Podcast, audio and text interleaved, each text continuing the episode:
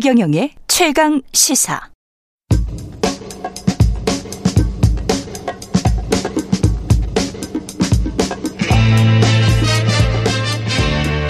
네, 우리가 접하는 뉴스의 태초부터 지금까지 뉴스 일대기를 쫙 살펴보겠습니다. 뉴스톱 김준일 수석 에디터, KBS 박대기 기자, 그들의 전지적 시점으로 분석하는 뉴스 일대기 지금부터 시작합니다. 안녕하십니까? 네, 안녕하세요. 예, 테라 루나 폭락 사태의 핵심 인물 권도형, 예, 잡혔는데 일단 송환이 될지 어쩔지 그리고 어 테라 루나 사태부터 다시 이야기를 해봐야 되겠네요. 네. 뭐, 예, 간략히 설명을 드리자면요. 예. 테라는 지구를 뜻하고 테라, 땅, 테라. 땅, 예. 예.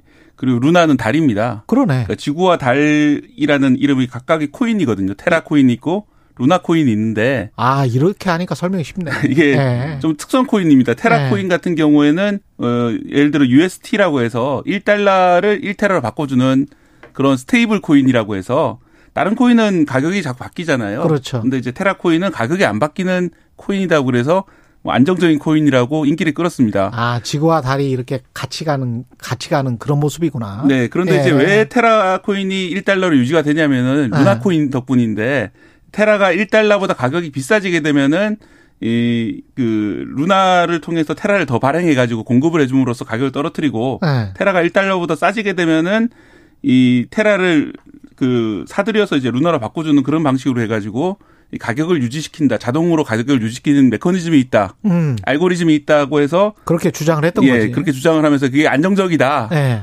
라고 주장해서 어마어마한 돈이 들어왔어요? 몇, 예, 몇십 조 원이라는 돈이 들어온 거죠. 그런데 이게 이 일순간에 음. 이 뱅크런이 발생하면서 이 뭐 이렇게 만 분의 일 이하로 떨어지는 1억 1억짜리가 500원이 되는 그런 사태가 벌어진 겁니다. 이게 개념 자체가 사기였던 거예요? 그러니까 예. 이게 참 좀 이야기가 조금 어려운데 쉽게 음. 얘기하면은 뭐 고정 환율제 아니면 그렇지. 금태 환제 뭐 그렇지. 이런 거에 좀 비유할 수 있을 것 같아요. 석유와 달러. 그러니까 어, 이런 거죠. 달러. 그러니까 예. 예를 들면 고정 환율제라고 하면은 음. 한국이 어 1달러는 1,000원 이렇게 고정을 해놨어. 뭐 옛날엔 중국- 예, 그랬어. 옛날에 뭐 그런 식으로 얘들 했다고 쳐요. 예. 뭐 중국도 한동안 이제 고정환율제를 이제 그랬죠. 유지를 했으니까. 근데 이게 가치가 계속 이제 한국의 무역 상황, 뭐 재정 상황에 따라서 가치가 변하잖아요. 그렇죠. 예를 들면은 한 한화 원화 가치가 떨어져서 음. 1달러에 1,000원 하던 게 1달러에 1,300원이 되면은 그러면 원화 가치가 떨어진 거잖아요. 음. 그렇죠. 그러면은 사람들이 어 이건 난 달러로 가져갈래. 이렇게 해서 그렇죠. 달러를 달라고 했을 때 예. 그러면은 이거를 이제 방어를 해야 되잖아요. 예. 근데 문제는 이게 시장이 이제 그거를 이제 루나로 했다라는 거야. 루나를 대신 줬다. 달러를 주는 대신 아. 루나를 발행해 가지고 주면은 이제 이거를 이제 물량 조절하면서 이제 가치를 아. 이제 방어를 했다라는 건데 이게 시장이 어느 정도 변동폭이 적을 때는 가능한데 예를 들면 1달러가 어 뭐 2,000원이 돼 버렸어. 음. 그러면은 야, 이 나라 망하는 거 아니야?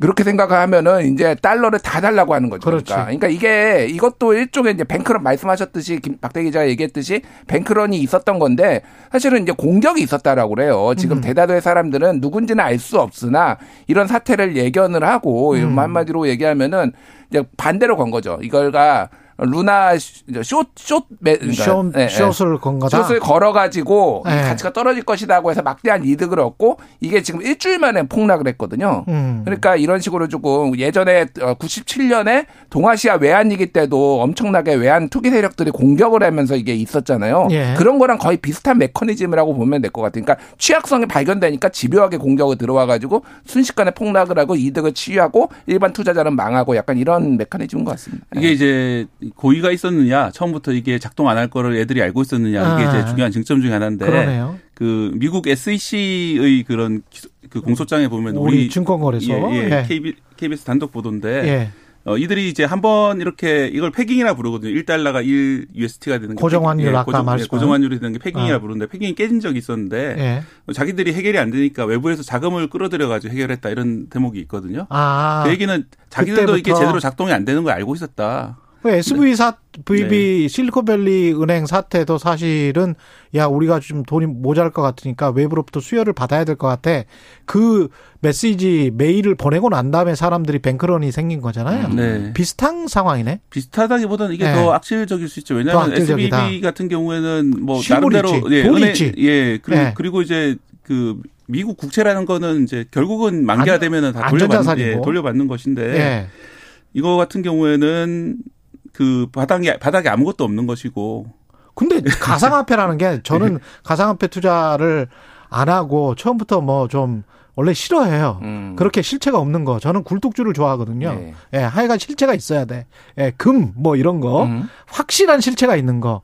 근데 이거 같은 경우는 테라든 루나든 아무런 실체가 없잖아요. 음. 이게 상품도 아니고 실체가 상품을 있는 뭐 팔아가지고 실체, 제- 실체가 없는 것을 네. 있는 것처럼 포장을 했는데 네. 좀 다른 거하고 좀 다르게 특수한 점은 이제 루나하고 테라가 서로를 보증하는 것처럼 해가지고 예. 실체가 없는 거 두 개를 묶어가지고 애들이 상호 상호, 상호 보완적으로 작동할 거다. 가짜 두 개가 가- 뭐 실체가 없는 가상의 예. 두 개의 화폐가 결합한다고 해서 실체가 생기나? 음. 거기에서 무슨 무슨 상품과 서비스가 뭐 발생을 해? 나는 이게 지금 자본주의가 이상한 것 같아.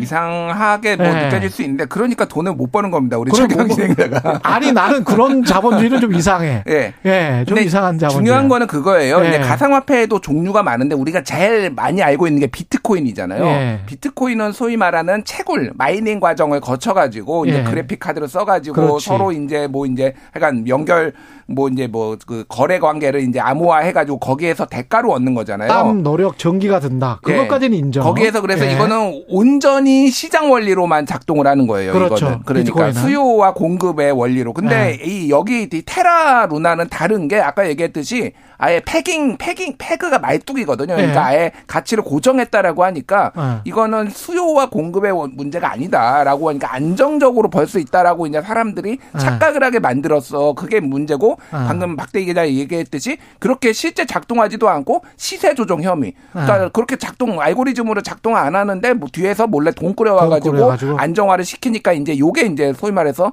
시- 뭐 시세 조정 사기 요게 이제 검- 미국 검찰에서 보고 있는 시각인 거죠. 예. 지금 검찰 수사 결과, 미국 검찰 수사 결과로 어떤 혐의점들이 뭡니까? 이 그러니까? 방금 말씀하셨던 예. 시세 조정 혐의가 있고 시세 조정.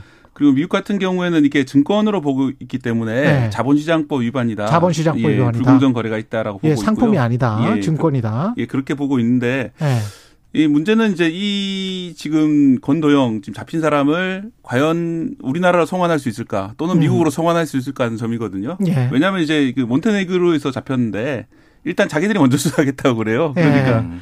뭐이 사실은 이제 잡힌 곳에서 그렇게 나선다면 이제 송환이 쉽지 않을 수가 있고 음. 이게 또 몇 년이 걸릴지 또 이 사람이 이제 미국으로 가가지고 일종의 플리 바게닝 같은 걸 받을 수도 있고 물론 이제 엄벌도 가능합니다만 그렇죠. 또 싱가포르에서도 수사를 한다고 나서기 때문에 아, 싱가포르에서도. 예, 그래서 결국 우리나라로 들어오게 될지 또참 의문인데 예. 제가 좀 답답한 점은 있습니다. 이게 권도영 씨 말고도 공동 창업자가 있거든요. 그렇죠. 신현성이라고 신현성이라고. 예, 예. 티몬의 창업자인데 지금도 유튜브에 들어가 보시면은 신현성 씨가 나와서 내가 테라의 공동 창업자라고 4년 전에 밝혔던 영상이 그대로 떠 있어요. 음. 근데 이 사람은 구속도 안 되고 있어요 우리나라에. 우리나라에 그냥 잘 살아요? 아니, 그러니까 물론 이제 수사를 받고는 있는데 네, 수사는 받고 영장이 있는데. 이제 기각이 되고 이런 식으로 어. 계속 있거든요. 그래서 제 생각에는 왜 그 권도형 하나만 보고 있는지. 아. 그리고 그 예. 제가 궁금한 게 이 사람들이 진짜 뭔 돈을 빼돌렸습니까? 그 아직도 무슨 뭐 빼돌린 돈들이 많고 무슨 법인을 만들고 그랬다며요 몬테네그로에서. 예, 지금 몬테네그로에서 만든 법인이 초도코이 22 유한회사 베오그라드 예. 이런 거를 만들었다라고 이제 언론 보도가 났어요. 음. 그래서 자본금은 1196원, 100 세르비아 디나르로 막 했다고 하니까 사실 페이퍼 컴퍼니 같아요. 그러네. 근데 세르비아가 이 가상화폐 거래가 전 세계에서 가장 자유로운 나라 중에 한 군데라고 합니다. 아, 그렇습니까? 그러니까 그래서 세르비아로 들어갔다가 몬테네그로 옮겼다가 두바이로 출국하려다가 이제 잡혔거든요. 음. 그래서 지금 몬테네그로에서 지금 수사를 하려는 이유도 사실은 권도형이 지금 숨긴 음. 이 돈이 그러니까 비트코인이 적어도 6천억 원에서 많으면 1조 원 정도 되는 걸로 추산이 되고 있어요. 이건 횡령. 비트코인으로 그러니까, 그러니까? 뭐냐면은 뭐냐면은 네. 이게 그런 거예요. 은행하고 비슷한 건데 음. 이게 이제 지급 보증을 하려면은 은행들도 어느 정도 자기가 이제 자본을 가지고 있어야 될 거 아, 아니에요. 예. 그런 것처럼 여기도 이제 돈을 많이 발행, 테라루라는 발행해 가지고 돈이 몰렸잖아요. 예. 그거를 비트코인으로 다 좀 바꿔 놓은 거예요. 아 지급 준비금이 비트코인으로 예, 있는 예, 거구나. 있었는데 예. 이거 중에 일부를 회사가 어려워지니까 지금 자기 지갑에 넣어가지고 튀었다. 이렇게 지금 미국 검찰도 보고 있고 한국 검찰도 보고 있는 거예요. 그렇구나. 몬테네그로가 왜 다 달려들었느냐. 예. 지금 1조 원 냄새를 맡은 거예요. 그러니까 이게. 아, 이거 회수할 수 있다? 회수할 수 있고 만약에 여기에서 너 여기에서 좀 짧게 살고 아. 또돈 토해내라. 약간 제, 제 이건 추정입니다. 추정인데 예. 몬테네그로가 여기서 할 이유가 없어요. 싱가포르는 법인이 있었으니까 맞아, 법, 맞아, 맞아. 법인이 있었으니까 그리고 예. 미국은 여기에서 주로 활동했으니까 피해자가 많으니까 한국은 국적이 권도형이 한국이니까 그런데 몬테네그로는 이유가 없거든요. 여기는 여권 조작 때문에 걸린 거예요. 예, 근데 그렇지. 지금 이런 지금 신경전이 있고 이게 얼마를 숨겼고 이거를 정말로 내놓을지 뭐 음. 이거를 딜을 할지 이거는 봐야 되는 원정 상황입니다. 씨가 아마 자금력이 충분한 거는 분명히 뭐예요. 왜냐하면 여기서 음. 탈출할 때 탈출하려고 전세기까지 이집트에서 가져왔다. 전세기? 예, 그런 아. 그런 오. 게 저희 보도에 나, 나왔었고요. 오타니 수준이네. 그다음에 예. 현지에서도 또 몬테네그로 변호사를 구해가지고 예. 적극적으로 이제 이 방어를 권을 행사하고 있는데 예. 그런 걸 봐서는 이제 뭐 자력이 충분한 걸로 보인 상황이고요. 물론 이제 이 사건으로 돈을 잃은 사람들이 얼마만큼 변제받을 수 있을까 그건 좀 논외입니다만. 그러니까 예. 말이에요. 그래서 제가 아까 그 신현성 씨 문제로 다시 돌아가서 보면은 예. 이분이 이제 뭐 청년 기업가로 이제 활동을 하셨는데 할아버지가 신직수라고 어, 예. 신직수 씨예요? 예. 옛날 중앙정보부장이었고 그 전에 이제 법무 손자야? 예. 아, 검찰총장을 그렇구나. 지낸 사람인데 그래서 이제 어떻게 보면은 한국 사회에 상당히 이제 힘이 있는 그럼요. 예, 가문 출신이잖아요. 아, 그런 거 아 보면은- 그래서 혹시 수사가 미적거리는 거 아니냐? 네, 그런 이- 의혹이 나오고 있는데 물론 그건 아니겠지만 예, 그건 아니겠지만 예. 그런 구속, 구속영장은 기각됐어요. 뭐 예, 잘 모르겠지만. 구속영장은 기각 잘 모르겠지만 예. 예, 기각됐다. 신직 신직수 손자다. 네. 이건 뭐 중요한 팩트를 말씀을 해주셨네요. 그건 뭐 상관이 없을 수도 있다. 인- 인과관계가. 네, 맞습니다. 그런데 예. 뭐 그런 점도 있기 때문에 더 이제 엄정하게 수사를 해보고 따져봐야 되는 게 아닌가 생각이 듭니다. 근데 다른 그 가상화폐들은 괜찮나요? 어떻게 보세요? 누가 알겠습니까? 지금 은행 하루에도 하나씩 무너지고 있는데 이제 뭐 예. 흔들리고 있는데. 아까 알겠- 비트코인까지는 그래요. 땀과 노력과 전기료 엄청 많이 든다. 음, 그래서 이게 희소성이 있다. 음. 그래서 가격이 형성된다. 뭐 그렇다고 치요. 예. 수요가 수요와 공급. 그럼 다른 거는 뭐 어때요? 그러니까 예. 지금 가상화폐로 조금 그나마 예. 인정을 받는 것도 한 9천 개라고 합니다. 9천 개? 예. 이게 9천 개가 다 어떻게 이게 안정성이 있는지 없는지 저도 잘 모르고요, 실제. 예. 그러니까 이게 뭐 사상 누각인 거죠. 이게 너무 변동성이 큰 거는 다 아- 아실 테고 예. 이거를 이제 규제하는 것도 없고 여기에서 시세 조정 뭐 이제 온갖 기술들이 다 들어가고 있는 것도 알고 있잖아요. 그렇죠. 그러니까 이거 저는 저도 그래서 이거를 코인을 투자하는 게 맞나 이런 생각은 드는데 어쨌든 지금 이 경, 경제가 안 좋아졌을 때 음. 상당히 이제 여기 코인 시장도 타격을 받을 우려가 상당히 있는 거죠 지금. 유종선님이 이런 말씀하셨어요. 문제가 없었다면 지금도 활발히 거래가 되고 있겠죠. 미리 금융당국에서 제재가 있었다면 좋았겠다 싶습니다. 이렇게 이제 뭔가 사건이 터지면 이런 말씀을 하시는데 그것도 맞는데 그때 그 의견이 있었던 것도 맞는데 가상화폐 없는 블록체인 기술에 관해서 지금 다시 또 논의가 되고 있기 때문에 네. 사실은 가상화폐 단점이나 이거 이전의 블록체인 기술에 관해서는 상당히 이게 너무 아까운 기술이다 우리가 이야기는 많이 하고 있었었거든요. 음. 예. 그리고 그렇게 예. 하고 이제 사실은 이 가상화폐 진영에서 음. 자기들은 탈중앙화를 한다. 그렇지. 정부가 관여하지 마라. 그렇죠. 라고 이제 주장을 하는 게 그게 이제 한동안 먹혔어요. 그리고 그 가치 이념도 또 맞는 말 같았었어. 예. 음. 예. 우리끼리 뭐 시장이라는 게 그런 거 아니야? 그럼 화폐를 우리끼리 정할 수 있는 거 아니야? 뭐 이렇게 이야기를 했었거든. 음. 예. 근데 그렇게 하기에는 네. 이 비트코인이나 이 가상화폐 시장이 너무 커져버린 거 하나. 그리고 그렇죠. 이게 딱 사실 이제 범죄에 이용되는 거가 너무 지금 심각해요. 예를 들면 책임은 전혀 안 지는 책임 안. 지죠. 그러니까 예. 이게 텔레그램이나 이런데 마약 사는데 다 이런 가상화폐들이 지금 그렇죠. 이용되고 있잖아요. 맞아, 그러니까 맞아. 이거를 예. 규제를 아, 안 받겠다라고 하는 게 맞는 건가? 예, 예. 그거는 안 되지. 음. 예, 그거는 안 되죠. 예, 저는 전혀 하지 않습니다. 여러 가지 이유 때문에. 예. 오늘 말씀 감사하고요. 뉴스톱 김종현 수석 에디터, KBS 박대기 기자였습니다. 고맙습니다. 감사합니다. 감사합니다. KBS 1라디오 최경영의 최강시사 듣고 계신 지금 시각 8시 44분입니다.